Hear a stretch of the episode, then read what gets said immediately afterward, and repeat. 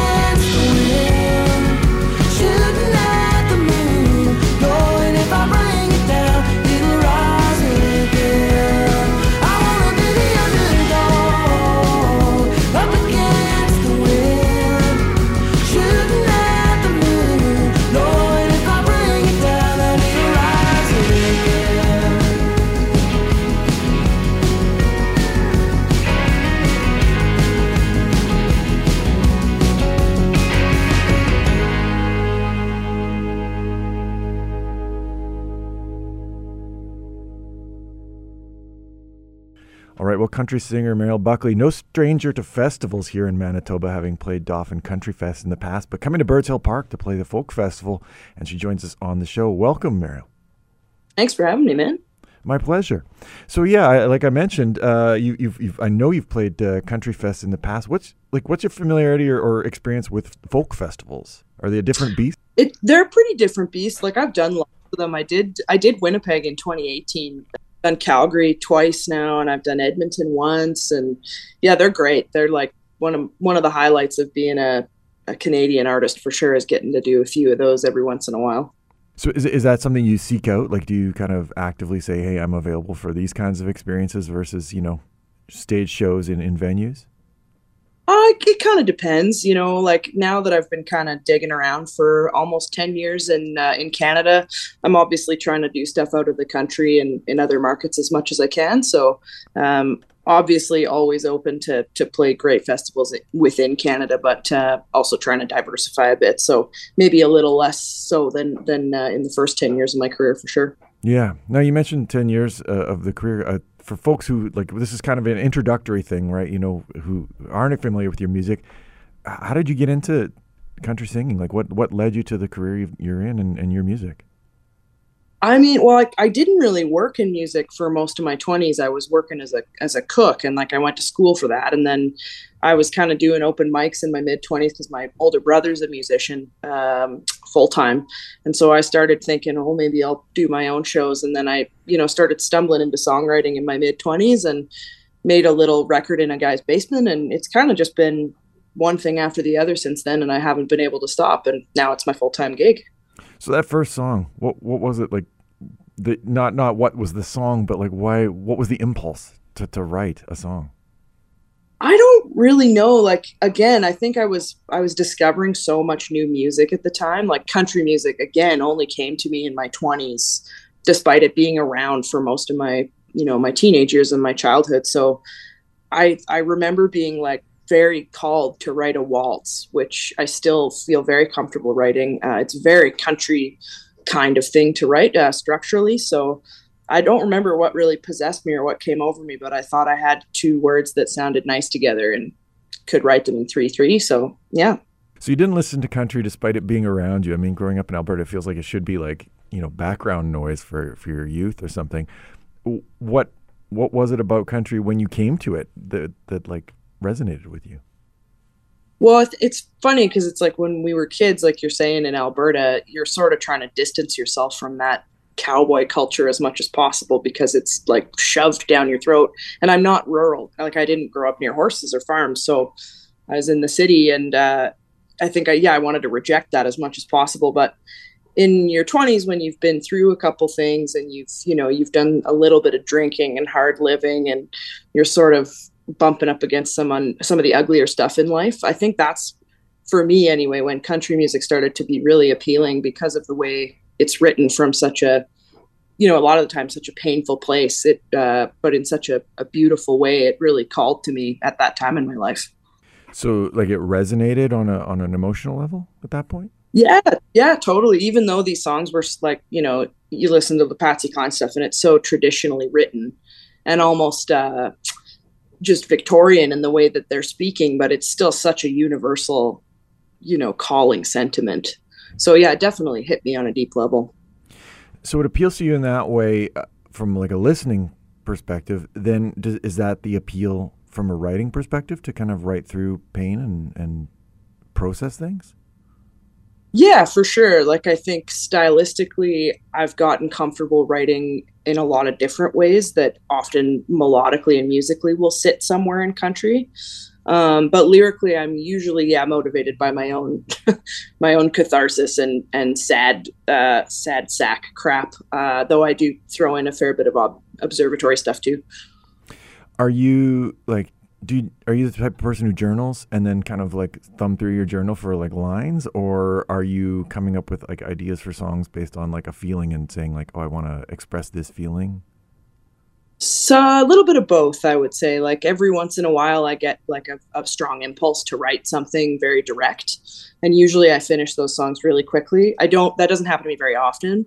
Usually, it's what you said before. I've got my notes app is pretty stuffed with little chunks and snippets, and then when I'm kind of crafting through, you know, a session at home, I'll pick through that and try and find something. So it's a bit of both, I guess. Right. And with the notes app, like, are, is so I'm imagining that's lyrics on on the notes app. It's not like you're necessarily recording audio snippets or something. But when it comes to kind of marrying that with song, like, do you have just tunes in your head and you're like, oh, I, I need to find like a line that kind of fits this measure, or like, what's the kind of process that way? Yeah, I've also usually got a few voice memos oh, of like okay. guitar kind of one or two chord lines, or I often write like little hook things on my acoustic and then I will think of a cadence that fits within the sort of rhythm and melody of that and then I'll search through my head and the you know the notes app to see oh does, did these words the way could I say them that it would fit in this melody and this cadence. So yeah it's pretty like uh, it, it's a bit of a routine now for sure now you've been a bit of a road warrior over the years do you find can you write while you're on the road or are you the type of person who kind of needs to come home and sit with experiences for a bit before you can then write about those experiences? I mean, it's tough. Like I would love to find time, but we don't. I don't have uh, a tour manager yet, so I've kind of been, you know, I mean, we're splitting up all the stuff, me and the band usually, but it's it's usually quite a bit of work. So finding time to to write is not always uh, super feasible on the road. But and I do also like to come home and kind of kind of sit down and have it mull about a bit. Mm-hmm. Now, are you bringing the band to Folkfest? Yeah, you bet. Yeah.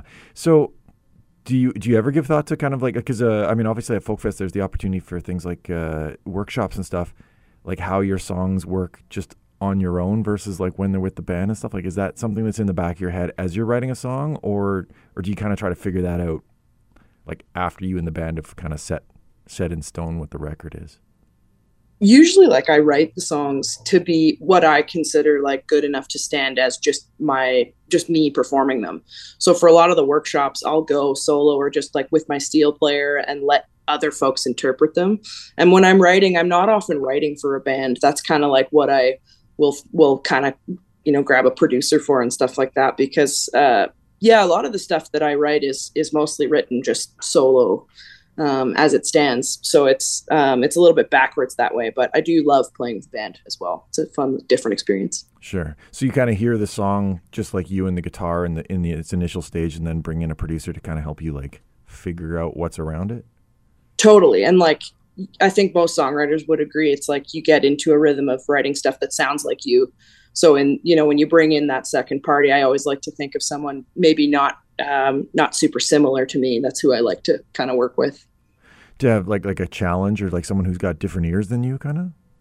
Yes, like someone who maybe has great ears but doesn't have like the same influences like they're not into traditional country at all but they're really into like you know pop music which is kind of what i did with my last record because you know marcus was just so uh, coming from a different universe but we had many of the same tastes and ideas about what sounded good. Was there a specific record that he'd done that led you to him then in that instance? Or like what was it about him that you were like yeah this is this is what'll work as like a contrast to like what i'm bringing yeah certainly that one uh, national record trouble will find me. Like i, I worked at a record store uh, part-time when i was writing this record and so i kind of had the opportunity to just like listen to music all day at a job and i when i found his stuff I sort of did a, a backtrack through that national record and then uh, the Barr Brothers, Queen of the Breakers. And then I found out, you know, he engineered that Arcade Fire record, Suburbs, that's so good. And yeah, so there was lots of like sonic palette for me to absorb. And I just sort of thought this guy has obviously a great sense of music, first and foremost. Uh, and I wonder what it would be like with country. So um, yeah, it, it worked out really well. Working in the record store, like, was that like an intentional thing to kind of expand your horizons as a listener a little bit? Or like just a necessity of like a retail job or something?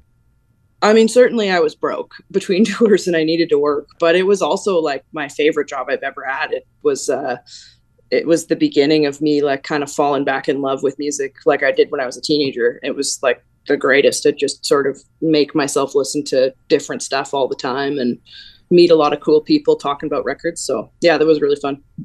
Had you kind of because you'd been in it on a, on a creative level, like fallen out of music on just a like relational level with with like you know just being someone who listens passively or at least kind of not critically to to your own material and then like absorbing music in a different way i don't know like i think i think it's uh it one of the great things about you know trying to absorb so much of that stuff passively was that a lot of it that I'd never listened to, I couldn't really bring my I couldn't really like bring any knowledge to critique to. So I had to do a lot of learning and a lot of like um, sort of rediscovering what I actually knew about music and about song structure and all that stuff. So it was it was a really interesting sort of experience to to unpack that because, like you say, it it can be hard to turn that that piece off.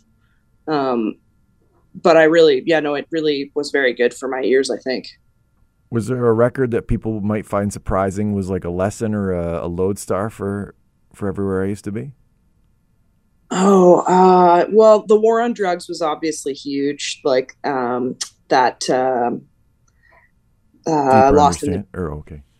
Yeah, from 2015. Um, I'd never heard them before I worked in the store, and then I was just sort of like, "Whoa, this Bob Dylan songwriter is making synth alt rock." It was so good, and um, oh, what was that other uh, Arthur Russell? I listened to quite a bit of, which he's just like experimental kind of classical stuff. But I found that just like I found a lot of uh, lyricless stuff that really moved me to to think and write differently as well. So yeah, there was a ton of stuff. Couldn't pick one probably.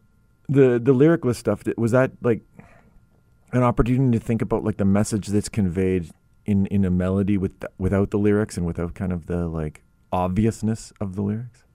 Totally. Like there's this guy in Nashville, William Tyler, who's like mm, a young yes. and I found his stuff and I was like, holy smokes, like conveying these big cinematic images and stories with just guitar and a band. And I was just so into that. So yeah, definitely uh, sort of a new lens that way. So obviously the, the record's been out for a little bit. Are, are you working on new stuff and are you going to include any of that in the set or what's kind of like the idea behind the, the Folk Fest set? Yeah, I mean, it's been out since uh, August of 2022. We did do one Winnipeg show since then, and I'm writing for a new record now. So I would say we'll be hitting demos and maybe making something in the winter. Uh, I don't know if any of that new material will make its way on stage for July. I'm kind of I'm workshopping quite a bit of it right now on my own, mm. so the hmm. boys haven't here yet. But it'll be it'll be a really fun set. We do we do a good uh, a good kind of mashup of listening stuff and uh, and groovy stuff too. So it'll be a good time. Do you work anyone else's songs into your uh, sets? Like, because sometimes at you know, especially at the workshop side of things, folks are like, "Oh, I just want to like play this song I really love or whatever." Like, is that part of your kind of thought process? Totally. I love love the odd cover sprinkled in. The boys and I usually do one. We were doing um, a Paul Simon tune for our last tour, which was really fun and challenging.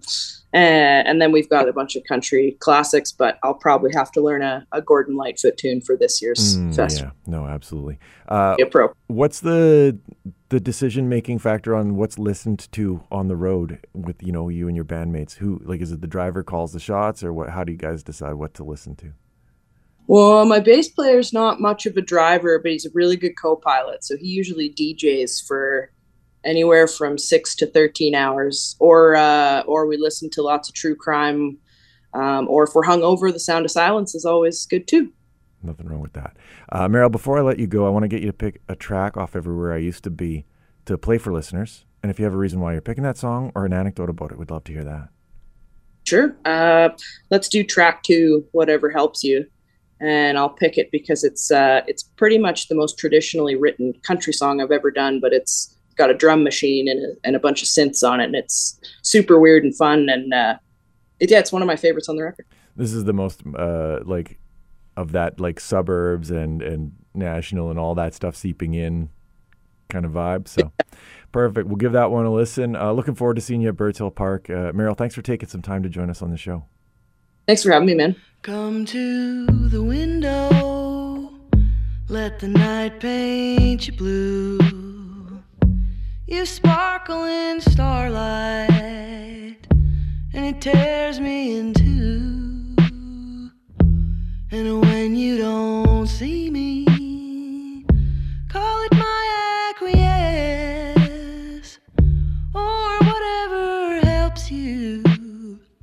get to sleep, I guess. I was just waiting, now I'm just a fool. I must be crazy,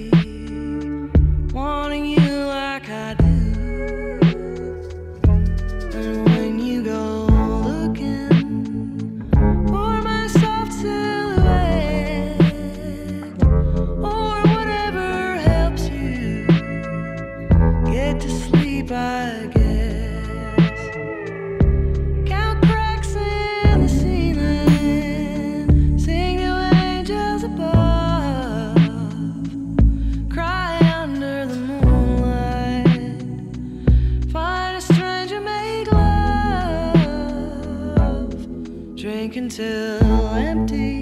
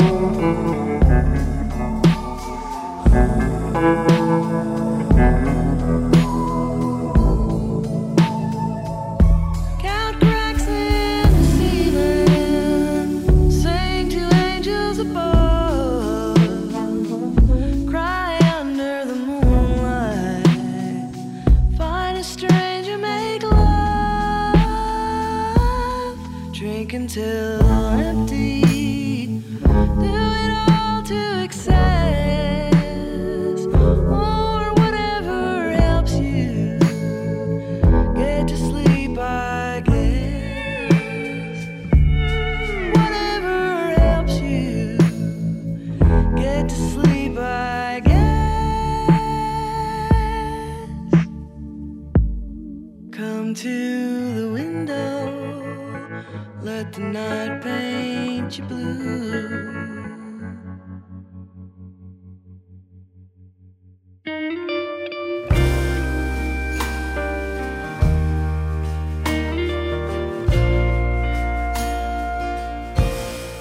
I go to sleep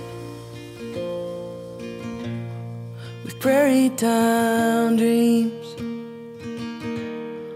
gas station postcards, VLT machines,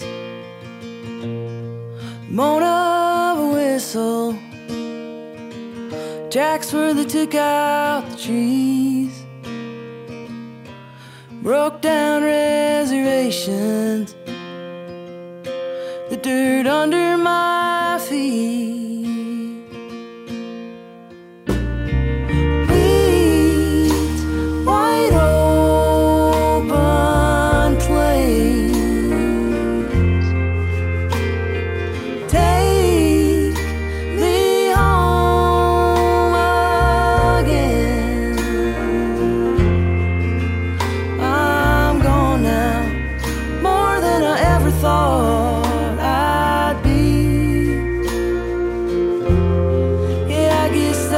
something.